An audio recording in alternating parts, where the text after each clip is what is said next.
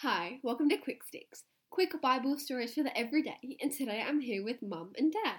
Hi. Hi. One day, God was talking with Abraham, and he told him there were two cities called Sodom and Gomorrah, where everyone was making bad choices. The people in those cities were all choosing to sin and do the wrong thing. God was sending two angels to find out if they was true before he destroyed the city. Abraham asked God if he would reconsider and not destroy the city if they could find 50 people who loved God who lived there. And God said, Yes, I will save the city for 50. Then Abraham asked God if he would save the city if there were 45 or 35 or even 10 people who loved God in the city.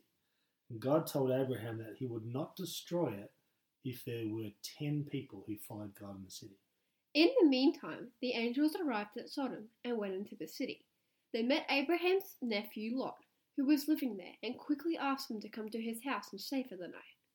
The angels told him they were happy to sleep outside in the town square, but Lot insisted and they went home with him for the night, and Lot made them a beautiful dinner. Just before they were ready to go to sleep, all of the men of mm. Sodom came to try and capture the angels. They were very bad and tried everything they could to get inside, but the angels made the men of the city all blind so they couldn't see, and eventually they gave up and left.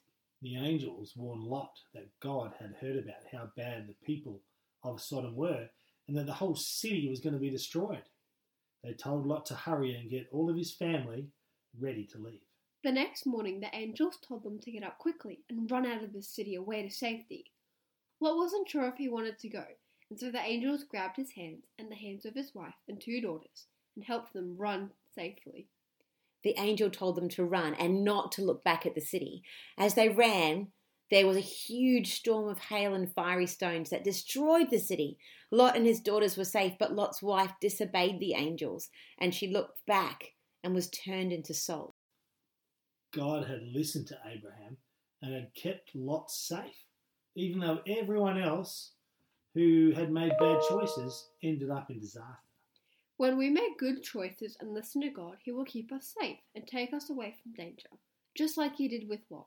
And that's good news. Mm-hmm. That is great news. Have a great day.